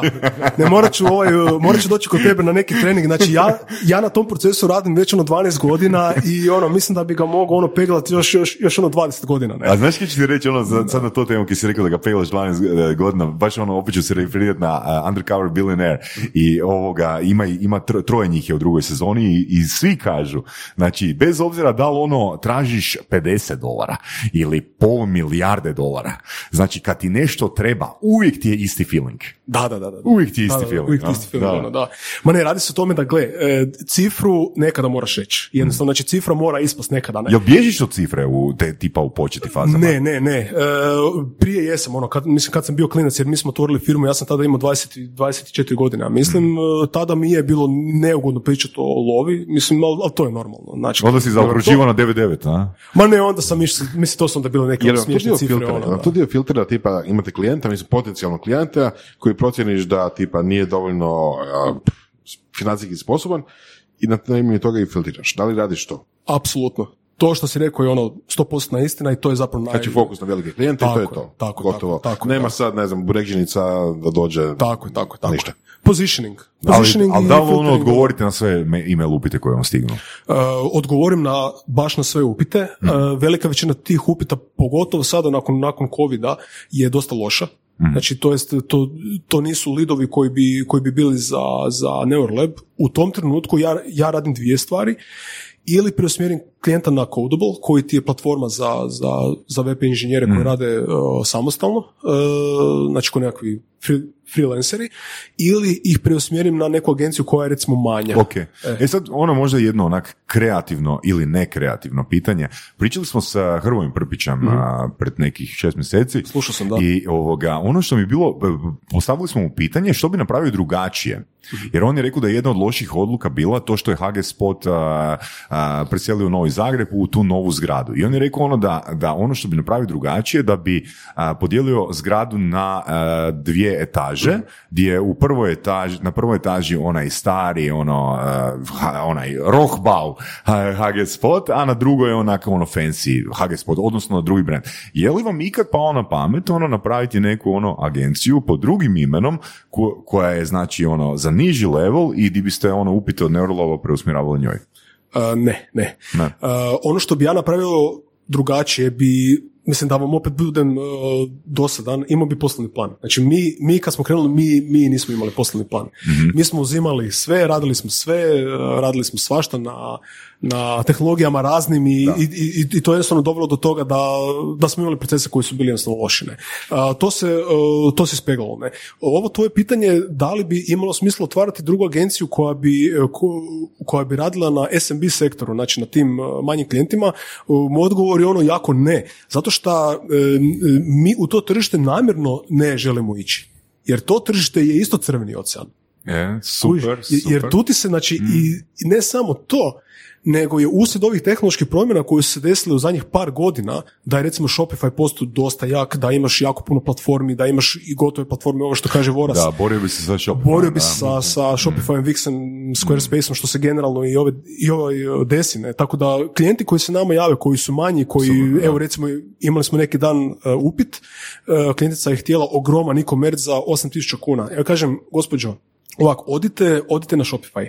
Zato što ako čak i nađete agenciju u Hrvatskoj koja će vam to napraviti, to što vi tražite za 8000 kuna, ona će sigurno napraviti loš posao, imat ćete još ekstra glavobolje. Da. Znači, ako imate takav budžet, taj budžet usmjerite u digitalni marketing, a uz to si napravite Shopify account Super. i doviđenja. ono, Znači, I opet consulting, ne? I opet consulting, da. E, da se A ovo vratimo- je, ovo je best. da, da se vratimo sada metode naplate. Znači, tipa, da li u Shopify može ući hrvatska firma i imati normalno knjigovodstvo? Uh, to ti ja sto, 100% ne znam odgovor. Ja mislim da ne samo tako. Znači, načelno Ja Shopify, uh, Shopify podržava neke payment gateway. Da. Znači, za slušatelje payment gateway je zapravo procesor firma koja radi plaćanje. Ne? Ajmo malo njurgati po tome. Ajde. Jel, uh, koliko- kad, kad god gledam, mislim, mislio sam da će se promijeniti nešto s Europskom unijom i je se malo promijenilo, ali Hrvatska je totalno uh, nezastupljena u smislu podrške payment gateway koji su imalo normalni. Znači, praktički jedini od imalo normalnih je PayPal, a on ima brdo svojih problema. I Znači, njihov ništa- Braintree. Da. Da. ali mislim čak da Braintree ne podržava Hrvatsku, ali mora Podržava, podržava, Ok, podržava, super. da, da, da. Ali znaš ono tipa, kad slušaš nekim modernim rješenjima tipa Shopify, pa onda slušaš ne znam o Stripe-u kao najpopularnijem današnjem svjetskom payment gateway, pa ništa od toga ne funkcionira u Hrvatskoj. Užasno. Tipa, znaš ono, prvo, prvo uh, Hrvatska, ok, malo tržište, ali drugo recimo kuna. I sad nekom objašnjavati šta je kuna ili tako nešto, jel? Nadamo se da će nešto promijeniti sa eurima. Ok, koje su opcije nekom u Hrvatskoj da na online način dobijete nekakve pare? E, pitanje je super ovaj, da. To je istina, to što kažeš je st- 100% istina. U Hrvatskoj je frustrirajuće raditi sa payment gatewayima. Ono što je dobro je da se stvari mijenjaju. Um, trenutno stanje je ovako. Uh, postoji sijaset hrvatskih payment gatewaya koji su načelno dobri. Znači recimo VSP je naš uh, partner ili uh, Payway od uh, Tekoma ili ne znam Corvus, ima ih i načelno su dobri. Oni će napraviti posao u smislu procesuiranja kreditnih kartica. Znači ti kada dođeš na shop kupiti, ne znam, ono, vrtnog patuljka i ti želiš njega platiti 200 kuna, to funkcionira. Znači plaćanje sa uh, kreditnom karticom funkcionira i ti fijevi nisu uopće veliki u uh, Hrvatskoj. Ok. Znači to, to funkcionira. E sad, Jel- tu, ok. tu sad dolazimo do onog... uh, Veliki za koga? Veliki za velike firme ili veliki za male firme? Za bilo Čuo sam koga. dosta priča da je za male firme još uvijek to previše. Nije, nije, ne može biti previše. Pa recimo, ne znam, uh, VSP uzima samo 2000 kuna godišnje flat fee. I, i, i uz to plaćaš 0,18%, a mislim, po transakciji, što, Ok. što, što je malo. Super. E, znači ovako, a, plaćanje putem kreditnih kartica i plaćanje putem PayPala za jednu ratu funkcionira u Hrvatskoj i nećeš platiti velike fijeve. To funkcionira. Ali sad tu dolazimo do ove stvari koje si rekao prvo, znači moderni način plaćanja. Ne? Da. Znači ovo, ovo što nudi Stripe, uh, plaćanje, uh, nekako kreditno plaćanje, plaćanje na rate, uh, plaćanje sa nekakvim uh, drugim kreditnim karticima, znači Da. spanje, Ili recimo ono, u nekim slučajem recimo ono plaćanje preko satova, jel? Tako je, da, da, da. Apple, Apple, Google, Pay, da. Apple Pay, takve stvari. I to je recimo meni žao što ovaj Stripe nije, nije, nije podržan u, u Hrvatskoj, jer on bi nama developerima riješimo jako, Da. jako puno problema. Ono što je zapravo najveći problem su ti uvijek naplate pretplate. Pretplata ti je jako veliki problem jer ti moraš, znači ti kod pretplate moraš tokenizirati kreditnu karticu i staviti taj, taj token unutar e-commerce web, web shopa i teretiti korisnika svaki mjesec za nekakav iznos. E to je tehnološki dosta ove teško riješiti i to recimo Stripe ili Braintree uh, uh, podržavaju i to, i, i, to imaju, ne? ali Stripe to radi na najbolji mogući način. Ne? A, E sad, to se mijenja. Ja vjerujem da će se to mijenjati još, još s dubokom kada mi uđemo u, u, u eurozonu, definitivno, jer, Trebalo bi. je- je- jer ja vjerujem da tu zapravo najviše ima uh, prepreka radi same kune i radi uh, pravnog okvira oko, oko, oko kune. Ne? A, ono što je fun fact je da smo tim, nama je to bio jedan od, od razloga, to jest nemogućnost korištenja Stripe-a je Neuralebu bio jedan od, od glavnih razloga što smo mi otvorili firmu u New Yorku. Znači, mi smo ti neko vrijeme uh, otvorili firmu u New Yorku, to jest imamo još uvijek. Jedan od glavnih razloga je bio što sam ja tada vidio da ti možeš Ti možeš u SAD-u povezat Stripe sa svojim Citibankom, a Citibank sa svojim Zero koji ti je accounting sustav i Zero sa svojim WooCommerceom i taj cijeli sustav ti je samostalan e-commerce sustav za handlanje pretplata koji je fully o- automated. Znači, s- na ono svim, na ono svim, um, na svim koracima poslovnog procesa on je automatiziran. Korisnik dolazi na web, uzima našu pretplatu, kakva god ona bila. Uh, tereti mu se kreditna kartica, sprema se token na naš web, token ga svaki mjesec naplaćuje taj nekakav iznos, faktura automatski dolazi klijentu, a faktura se automatski sprema na Zero koji je accounting sustav, naš računovođa to se vidi real time, Citibank prima lovu, znači živu lovu od uh, Stripe-a i računovođa to isto vidi sve real time. I mi sa računovođom u SAD-u moramo pričati jednom godišnje. Jednom godišnje pola sata. Jer ona sve ima gotovo, sve ti je spojeno. Ne? I to ti prenosi zapravo e, US firmi, to je zapravo najveći, e, najveći problem u Hrvatskoj, što je sve e, birokratizirano, I previše koraka i ima. poluručno. I poluručno, tako je. Poluručno je slučajeva problem. moraš sam izdavati svoje račune jer nema Tako veze je. između Tako nečeg što je računovodstveni software Tako i paymenta. Fiskalizacija ti je recimo tipični problem. Mi u Neuralabu koristimo Harvest, ti se zove, znači to ti je sustav za, to je zapravo ERP za agencije koji je jako dobar. On ne podržava da ti prvi redni broj u, u na, na, na, na tvoje fakture bude uh, sekvencijalan. I onda mi ručno moramo unašati broje faktura, što je suludo. Znači da mi u 2021. firma koja se bavi on naprednim uh, e-commerce rješenjima mora ručno ukucavati redne brojeve faktura zato što je država to, to ovaj, tako odlučila. Mislim, to je ono katastrofa. Ne? Tako da mi, kažem ti, naš, Da, naš ono put- biznis u SAD-u je, je, je totalno uhodan i kažem, znači mi, mi pričamo sa našim računovođom tamo jednom godišnje pola sata, to je to. Mi smo država puna unikatnih rješenja. Zato- da, da, zato se- brojeva računa. Ali zato i sat vremena može biti ovoga 500 dolara ili 1000 dolara, jel? Tako je, tako je, da, Eto. točno to, da. Točno to, da. Nije, nije 100 dolara mjesečno, 500 Da, da, da, dolara da, za da. pol sata, ali to je jedinih pol Ma sata da, koji ti treba. Mislim, tamo je dobro što su recimo banke, e, ono što je recimo kod nas najveća prepreka domaća je što banke ne možeš spajati u, u, u, u tvoj ERP. E, to ljudi možda ne, ne percipiraju, ali to to proizvodi toliko puno nepotrebnih sati uloženih ono rada ne? i računovodstvu i nama u, u ovaj e, biznisu da jednostavno ne možeš to vjerovati. U SAD-u ti to jednostavno, znači ti spojiš svoju banku, e, njihov API sa, sa ovaj tvojim, tvojim e, računovodstvenim sustavom i to ti je to ono, voziš. Da. Ali dugo nije bilo tako. Dugo vremena Amerika kaskala za Europu što se tiče automatizacije i paymenta i svega skupa. I to se je odjednom dogodilo, jer dogodila se kritična masa i sve je to u zadnjih ono, 5 do 10 godina se presvičalo u vrhunski, vrhunski sustav. Da, da, da, da. Evo, mislim, sad ne znam kako, kako je bilo prije. Mi smo otvorili firmu SAD-u, mislim da je bila 2014. ili tako nešto. I evo, kažemo, nazad šest godina da ono kucamo drvo, stvarno je sve onako dobro ide. Evo, možda interesantna informacija slušateljima uh, u minutu. Kakav je proces otvaranja tvrtke u SAD-u? U SAD-u. Da. A, načelno se radi sve online.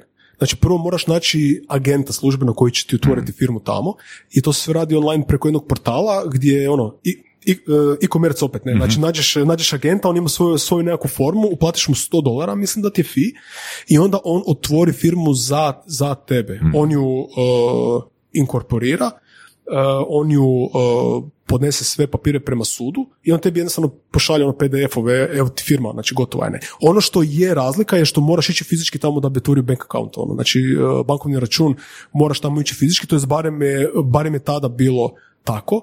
Ja sam otišao u, u Chase prvo, da bi otvorio tamo uh, bankovni račun i to je trajalo tipa ono dan, dan dva, ali to ti je to. Znači jednostavno Znači, to ti karta je, jedan dan. ajmo reći, 1000 eura, ovo je 100 dolara, ajmo reći ovoga, 8000 kuna, otvaranje firme u SAD-u 8000 kuna. Tako je, da. Ali, ali pazi, ali, ali, ali imaš benefit da, da ideš tamo na put, ono, Pa ne, da, još ono, dođeš ono, benefit, dođeš da. u Bryant Park i piješ kavu, ono, ne, pa to je, pa to je super stvar, ne. Tako da, super je tamo stvarno, ovaj, uh, jako je zahvalno tamo. Ok, je li to firmu, neki virtualni ured ili postoji neki zaposlenik? E, mi imamo pravi ured tamo, Mhm. e, to jest ok, znači mi, mi ovaj tamo imamo šerani ured i imamo e, dvoje ljudi tamo, znači Mhm. e, računovođa i zapravo e, office admin je tamo, ali sve ostalo je tu. Sve Mhm. ostalo je tu. E, ni- nije mi imalo smisla tamo e, imati zapošljavanja iz, iz, iz dva razloga. Njihovi inženjeri i njihovi dizajneri su daleko loši nego naši. Njihovi inženjeri i dizajneri su daleko loši nego Tako naši. je. Znači loši, ne nekvalitetni, nego loši Loši jednostavno. E, Tamo, e, mislim, ovako, ili skupi. to je moje mišljenje i to je moje iskustvo, to ne mora nužno značiti da, je, da su i drugi imali, e, imali takvo iskustvo. Što se tiče dizajna, naši dizajneri u, u Americi ta nekakva filozofija vrijedi da, da sam dizajn i vizualni izričaj nije toliko bitan kao što je bitan sam biznis. Oni, oni, oni jako puno gledaju dolare i koliko ću ja nešto naplatiti, da li će mi nešto uh, konvertirati i, on, i on- oni, oni ne shvaćaju da je dobar UX i dobar UI, to je znači dobar web dizajn zapravo da ove, to sve sumiram, da zapravo ide prema tome da ti imaš super konverzije, ne? Američki klijenti to jednostavno ne shvaćaju i oni, znači mi od američkih klijenata nikad nećemo imati problema sa isporukom našeg web dizajna prema njima jer oni jednostavno na to niti ne gledaju ono. Dok, kod- dok kod hrvatskih klijenata, hrvatski dizajneri i, i hrvatski klijenti jako, jako, jako gledaju web dizajn. Što, onaj picajzl su oko nijanse-. Da, da, da, nijanse da. boje, ono, da, da, da, su- da, da. Znači sve, sve. Kako nešto izgleda, kako nešto funkcionira, e, kako nešto djeluje prema van, e, koliko je nešto uloženo truda. E, a to vam čak postoji onaj poznati mem sa ove tri Gaussove krivulje. Ne? Znači na jednoj Gaussovoj krivulji ti je American way of thinking, 80% cijele krivulje je kao ma super je. Kao ma ono super je sve. Znači bilo kaj da se napravi ma ono ma super je ne. Dok naša kao e, Eastern Europe krivulja 80% krivulje ti je ma ono smeće je. Znači, znači mi kao uh, Eastern Europe im- imamo taj nekakav moment da ćemo više, više kritizirati nego Ameri. Uh, mislim, to se čak i, primjećuje kad ideš tamo, ono, fizički, baš ono kad ono, pičeš sa njima. Ja, ja bih rekao da su oni zahvalniji klijenti u smislu da, da ti neće toliko drviti po web dizajnu, neće, neće toliko to uh, uh, smatrati bitnim. Slijedno tome, ja bih rekao da njihovi web dizajneri uh, Dobro, Mislim, to je, to je ovako, gle, Može. to je moja generalizacija na temelju moje uh, Da, observacije koje sam vidio. Uh, mislim da su naši, naši, naši dizajneri su stvarno vrhunski dizajneri. Ne? A druga stvar... uh, Vaši inženjeri- dizajneri u Neurolabu ili ne, ne, ne, naši hrvatski, dizajneri hrvatski, u Hrvatskoj? hrvatski. To jest, uh, ajmo reći, uh, Eastern Europe, uh, taj, taj nekakav dio. Druga stvar su uh, inženjeri.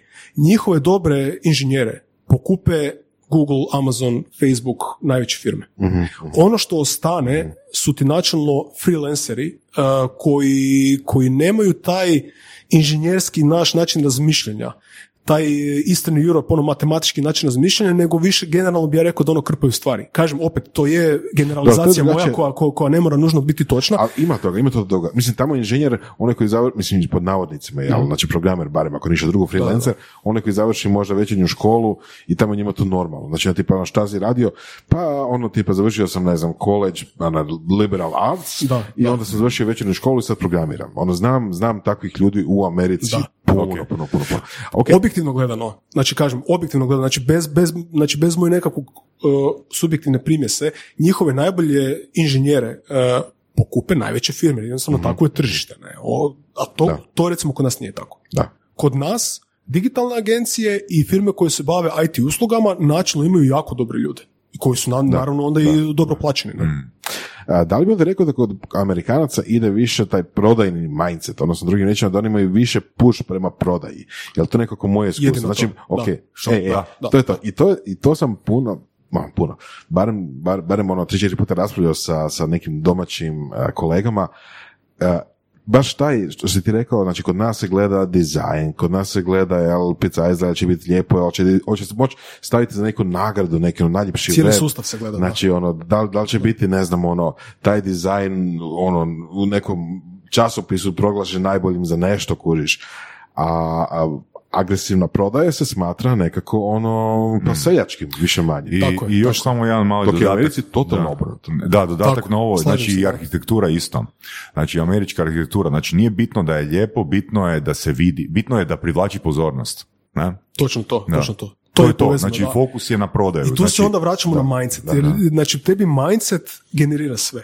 U Americi je prodaja sve. Da. I to je, i to, i to je njihov mindset. Da li misliš da to Uh, dobro ima samo jednu stvar koju bih htio reći. Znači, ti si rekao da ovi naši dizajneri uh, pate i paze na Ne to da dizajneri, budu... ne dizajn, naručitelji. Naručitelji Ne, ne, ne, ne, dizajneri. um, hoću se nastaviti na ovo što si rekao da, da je ideja i naših web dizajnera da budu na nekim izložbama, da budu vidljivi, da budu na awardsima i na, i na Behansu.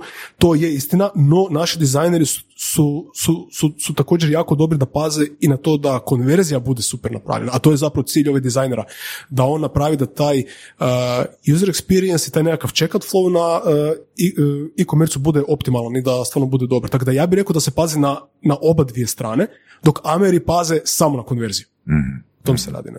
Da, imamo web shopova u Americi koji su napravljeni prije ono, 15 godina, nisu dirani i posluju. Imaju prometa, profitabilni su i niko ih Točno ne dira. to, Znači, točno to. ono, prodaje. mi smo ti, gledaj, znači mi smo ti prije ovaj par dana bili na ono najvećem piću u povijesti firme i Znači, pić je bio tako da je, uh, znači radi se o, o kalifornijskoj firmi koja se bavi uh, transferom leasinga. Znači, to ti kod nas uopće niti, niti ne Što to znači? Znači, ti imaš leasing na nekakav auto, ne? Dobro. I ti želiš prebaciti taj auto i taj leasing na mene.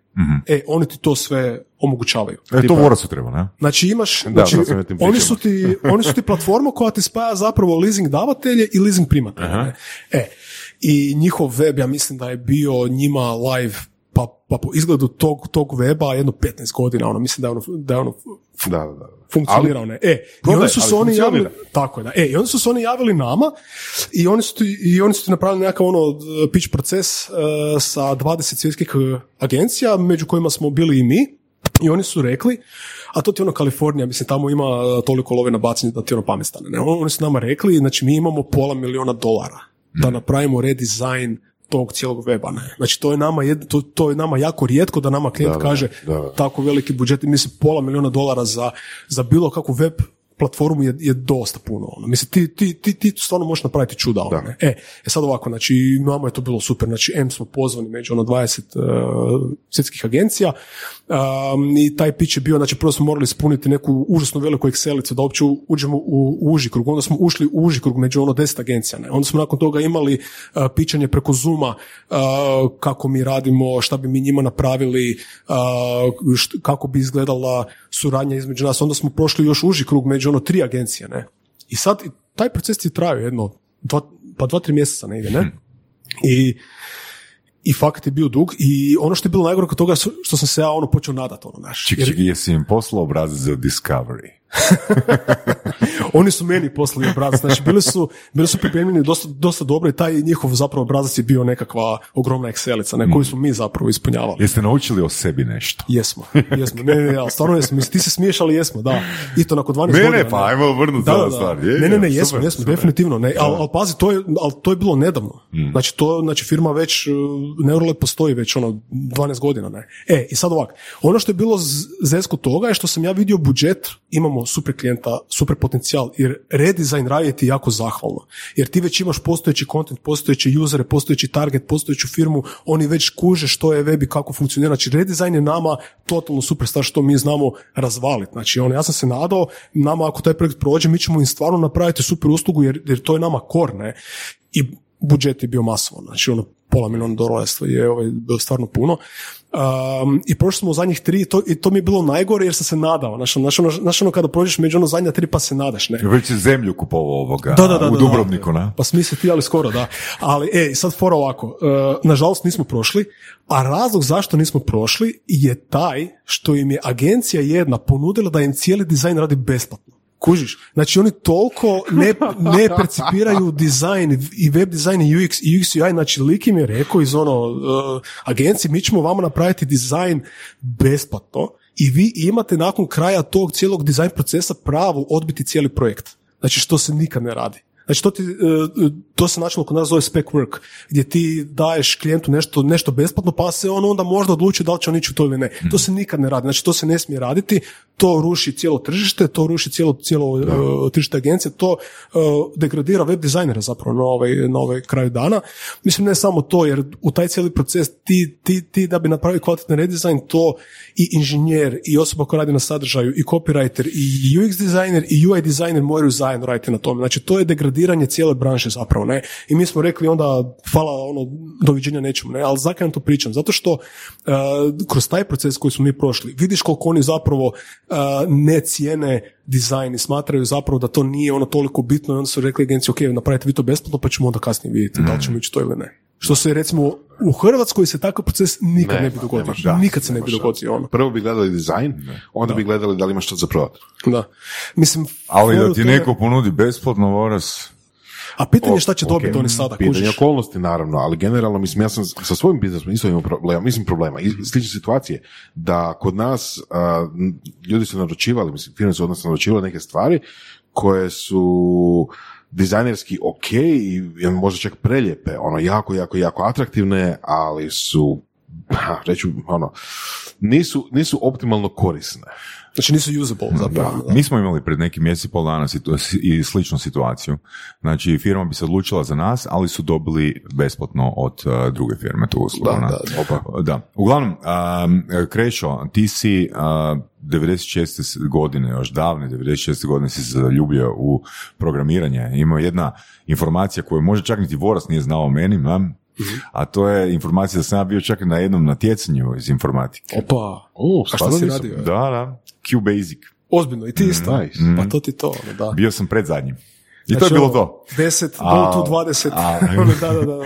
Ali to je bilo to ono, znači sad kad- kad, se- kad, kad si mi napisao ovo, ono, ono sam se podsjetio, se bože, to je bilo 95, 96. Pa to su ti početci, da, ono. I meni to fakat, meni to fakat interesiralo, baš me interesiralo. Ne? Da, da, da, ja, sam bio, ja sam bio druga generacija uh, takozvanog tehničara za računalstvo. Mhm.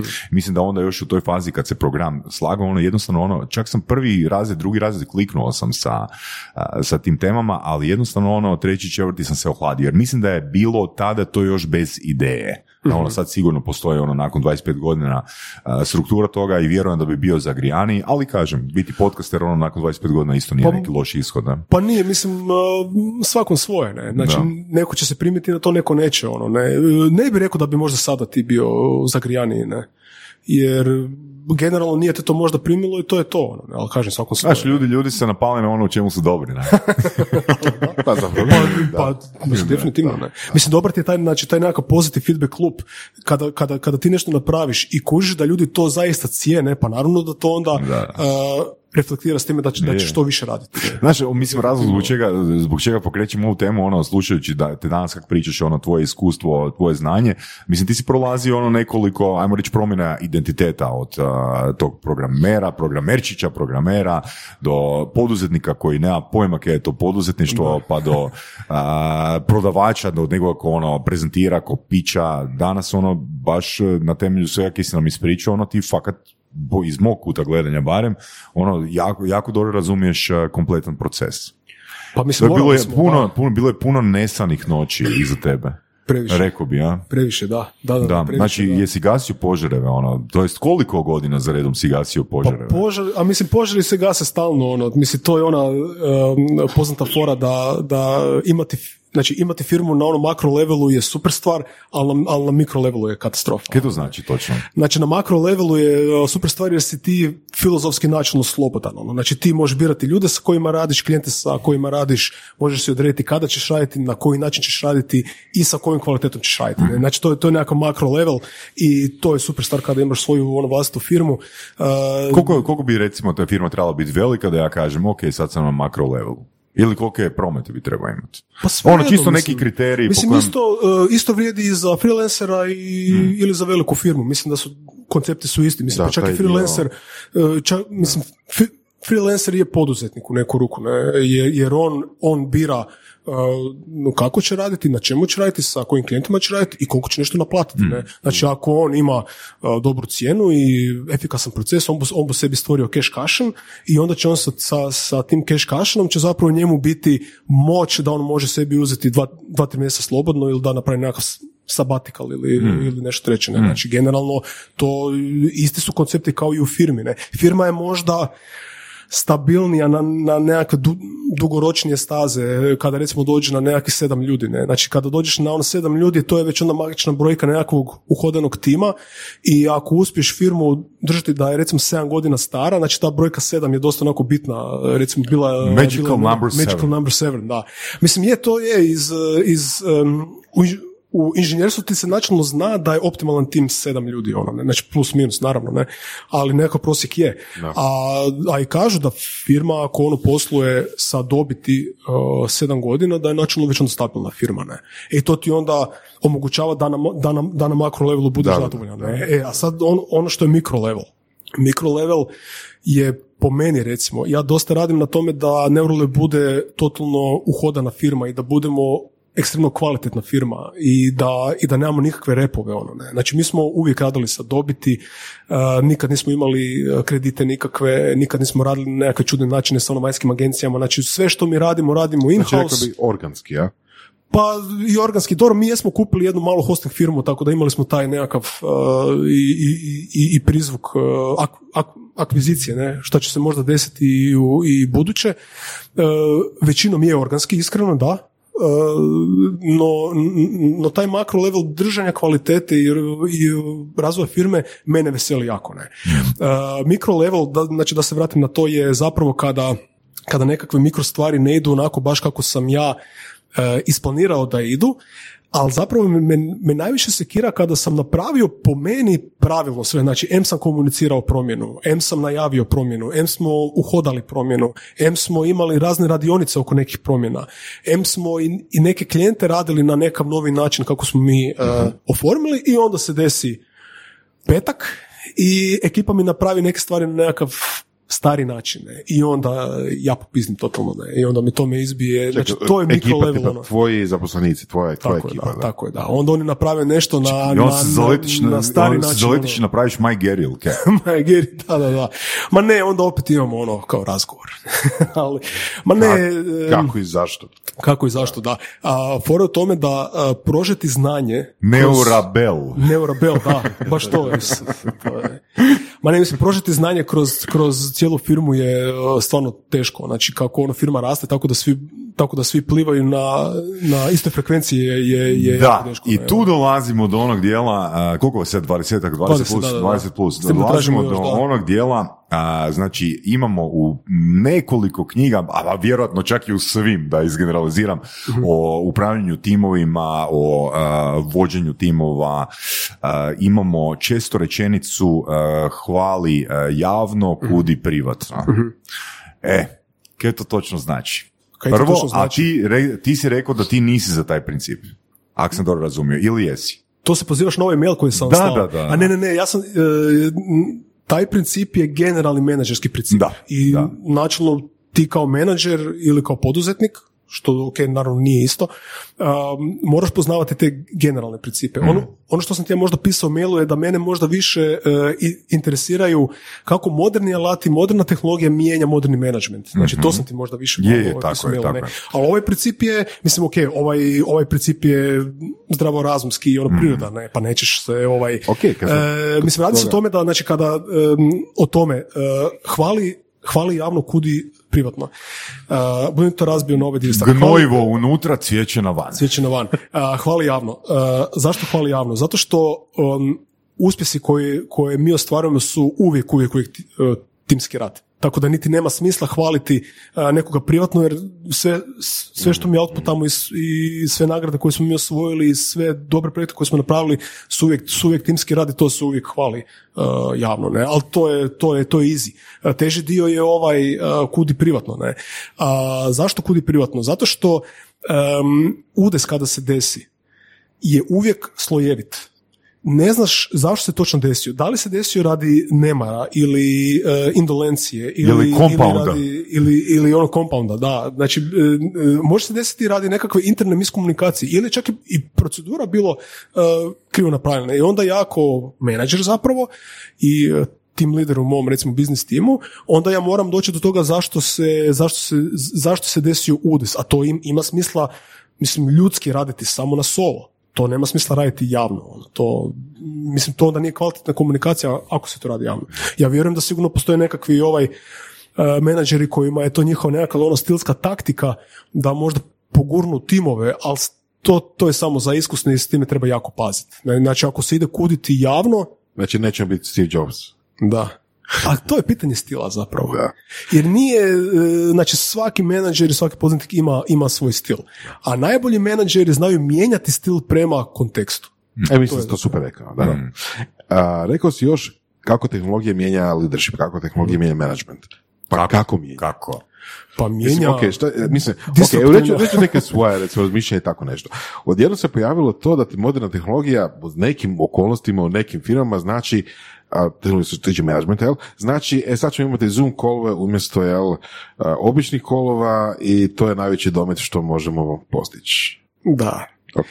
Koje su tvoja mišljenja? Pa gle, ovak, e, jako puno menadžera prije korone, e, a kažem, znači opet to je moje e, osobno iskustvo, se se pozivalo na nekakvu fizičku lokaciju i da on ima svoj tim gdje ih on vidi na njihovoj Drži na lokaciji, oku. drži ih na oku, što oni rade, a, baca pogled na njihove monitore Da, da. a, i, i, i jako puno menadžera, pošto valjda nisu imali digitalne alate, nisu imali interne a, procese, interno znanje, a, su se oslanjali na tu vrstu monitoringa.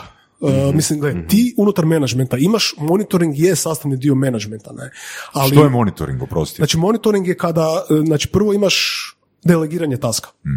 Kada se desi delegiranje taska, onda menadžer načelno treba imati nekakav interni monitoring kako će nadzirati, nad, nadgledati da li se taj task pravilno e, izvršava. Što To- može biti monitoring? Neki Znači ja sad ovo ne pričam, primjer. znači ja sad ovo ne pričam o, o Neurolabu, ovo, ovo je čisto Jasno, menadžerska jasno, jasno. e, taktika. U tom smjeru je pitanje, da. E sad, e, vrste monitoringa ima tisuću. Tisuću. Znači od, od time trackinga, od, od, od, čak i neki menadžeri su imali da, da, da mogu gledati desktop Da. od samog radnika, znači spati se na, na, na, na team viewer i bukvalno gledati što ovaj čovjek radi. Ne. Neki menadžeri imaju dosta onako lagodni pristup, ono, daj, daj, znači dajte meni napravi report na ove kraju mjeseca, pa da vidimo ka- ka- kako stojimo. I to je dio Dakle, bilo koji uvid u neku fazu procesa bi uvid- bio monitoring, Bilo koji uvid u delegirani task Ok, je znači meni je tu super primjer, jedan od monitoringa na koji sam ja naišao je u knjizi 14 Toyotinih management Mhm. principa, gdje zapravo postoje u proizvodnji ekrani gdje svaki radnik vidi a, koliko se nala- gdje se točno nalazi u odnosu na definirani ishod. In real time, in Super. real time. da. To- I to ti zapravo za ono uh, Kanban sustav ako se radi o, ovaj, o, o Toyoti koja je to izmislila. Recimo mi ti radimo tako, znači mi ti radimo po uh, Kanban sustavu i svaki klijent da. dobi jedan uh, Trello board koji je zapravo Kanban uh, board i, i, i ja kao glavni menadžer, ja uđem u taj sustav i ja trenutno vidim gdje se nalaze radni nalozi, to jest taskovi za svakog klijenta posebno. To, je, to je vrsta monitoringa, ne? Ali to je monitoring koji nije obtrusiv prema mojim ljudima. Dobro, to se radi o mikromanagement u odnosu na nekakav, je li ono, ajde recimo makromanagement ili možda... A ne bi to miješao, je, ne bi to miješao, ne, ne, ne, ne bi to miješao. Znači Znači, ne, monitoring ne, je... ne bi rekao da recimo oni koji gledaju baš recimo nadz- nadziru desktop ili tako nešto, da to ob- vrsta mikromanagementa. Aha, da, to je mikromanagement, da. Pa, ali, ali pazi, ali pazi, u, u nekim biznisima je nadzor ti, e, pomoću team viewera e, legitiman. Recimo ti imaš ljude koji ti rade e, content analizu za YouTube. Znači ti imaš timove ljudi koji ti rade e, content analizu e, uploadanih YouTube klipova, ne? I onda ako se radi ono sex, violence and drugs, onda to, onda to miču, ne? Da. Ja vjerujem da njihovi menadžeri tih timova imaju uvid u to što se gleda na ovaj svakom ekranu posebno. Znači, kod nekih biznisa je to legitimno.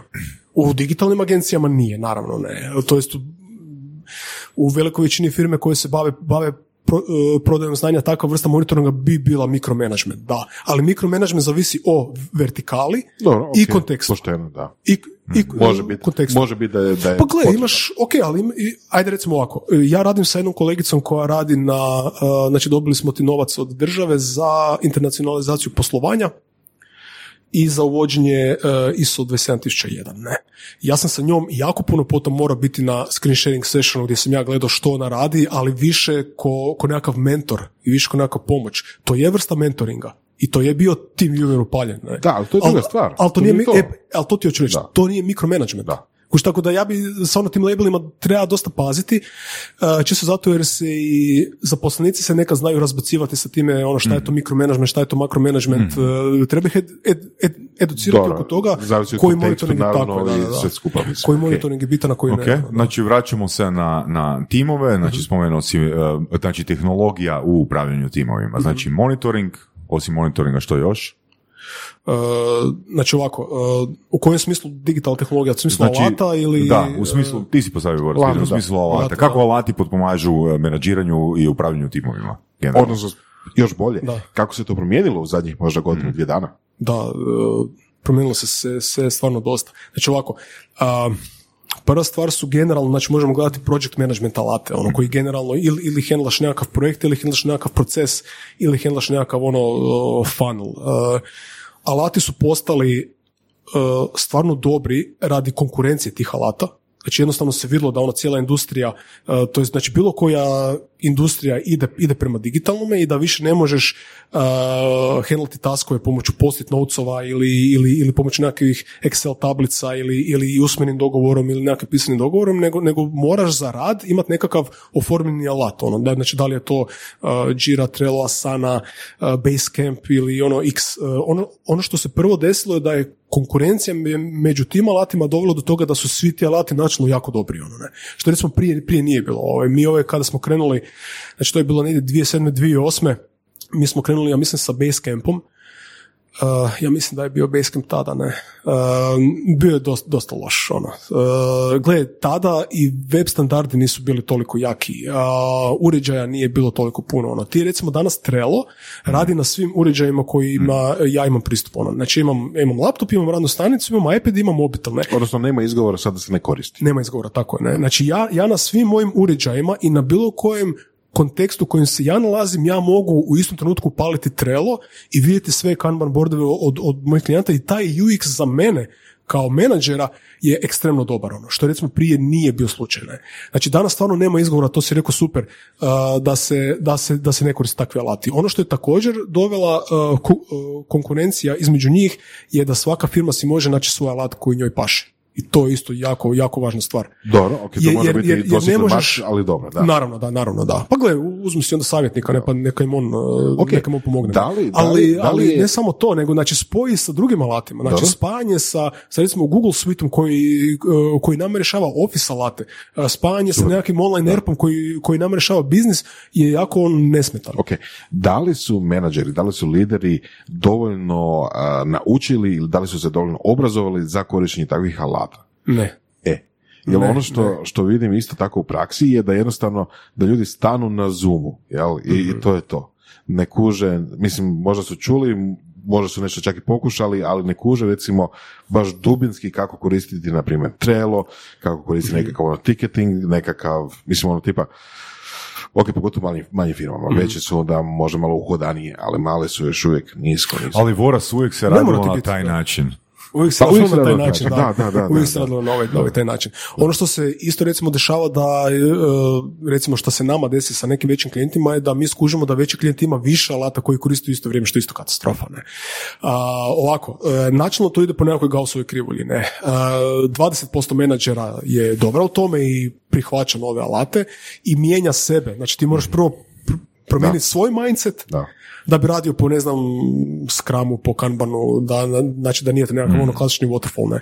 A, ti prvo moraš mijenjati sebe, prilagoditi se tom alatu koliko toliko i prilagoditi taj alat tvojim procesima i onda ti on postane pomoć, onda ti on postane sidekick, ne.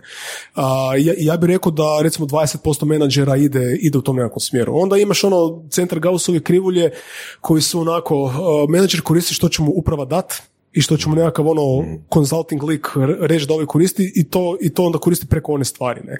Ono što se zna desiti u, u toj većini slučajeva je da ljudi kombiniraju razne, razne komunikacijske alate na, na nezgodan način. Recimo, otvori karticu u Trelu, ali onda nastavi e, komunikaciju oko te kartice un- unutar maila, pa unutar četa, pa onda pobije svoju internu politiku da zove klijenta na, na telefon, što se recimo nama desi, i onda ima dio, dio, dio komunikacije i preko telefona, i onda totalno ti, na- ti onda nastane raspad uh, sustava. Ne? A, tako da Znači, disciplina. disciplina treba biti, definitivno da. da. Super. Kad su nastale prve pro- procedure u Neuralavu? Na početku ili u trećoj godini? Na početku nikako nisam. to, to, to, to nema šanse. Ne? To, je- ma mislim, to je, to je zapravo A, i mislim, slatko. nekoliko puta se spomenuo poslovni plan. Je li nastao u prvih pet godina poslovanja? Ne, ne, nije, nije, ma nije, nije. Ma gle, ovaj, e, dosta firmi, mislim, dosta firme koje se bave, znači, digitalne agencije koje su nastale 2005. 2006. 2007. 2008.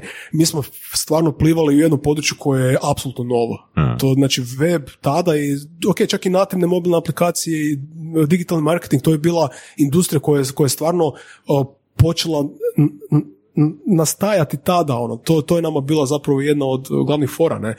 A, mi smo zapravo istraživali kako raditi takve aplikacije u skladu sa razvojem industrije. Ne? I ti tu ne možeš imati procedure. Ti jednostavno čak i dobro da budeš fleksibilan i da budeš mali tim, tako da znaš ono... Imaš procedure za fleksibilnost. Tako je, da, točno to, kao ono blank slate, ne. A, procedure su nastale, ja bih rekao, pa tak ne ide ono u sedmoj godini, ne. Nekakve e, prve Znači, to je procedure. ta važnost sedme godine. Da, da, da. Sedme baš to, godine ide to. procedura. Ali imaš ti, mislim, e, e, imaš ti taj jedan efekt koji je dosta poznat u, u ovom managementu, a to ti je tribal znanje, ne? Da. Znači, znači, vi ste ko pleme, znači sedam ljudi ti je jedno malo pleme i mi smo se onda riješili da ove koristimo open source jer smo mi tada stvarno znali da je to prava stvar i da je to pravilan način i da sa tim možemo napraviti bilo kakav web i nama je onda tribal znanje poslalo da mi koristimo WordPress i WooCommerce, mi smo svi znali zašto, mi smo svi znali prednosti i mi smo, mi to doista vjerujemo, znači ti ne možeš to onda znanje e, izbiti iz nas. To je bila procedura u nekakvom menadžmentskom s- s- smislu, ne? Super. Da. Krešo, fakat ti puno hvala na vremenu. Baš, baš sam, e, i izuzetno sam iznenađen onak širinom koju si ovdje prezentirao i tvojim, ono, tvojim, vjerujem da si prošao kroz mnoge transformacije da danas budeš onaj, previše. onaj koji jesi the chosen one. Auf, Neurolapa barem. hvala, dečki, Znači, transformacije i edukacije, što mi malo žao da nismo pričali, ali, ali će biti još prilike. Ja? hvala, dečki, bilo je ove super i e, konačno mi je drago da sam ovaj došao ovdje jer sam stvarno ono veliki fan. Ajde, hvala tebi. Aj, hvala super. tebi. Nadam se da sad kad si stigao nećeš predsad slušati strasti, Neću. nakon svoje epizode. ne? Neću. Obećajem. Ćao. Slušali ste podcast Surove strasti, broj jedan audio podcast u regiji. Ako vam se sviđa, lajkajte. Ako se slažete sa gostom, komentirajte ili ako se ne slažete, pogledajte našu ponudu obrazovnog sadržaja na academy.surovestrasti.com. Komentirajte, lajkajte i nada sve šerajte tako da i drugi ljudi mogu saznati za surove strasti. Čujemo se i do slušanja.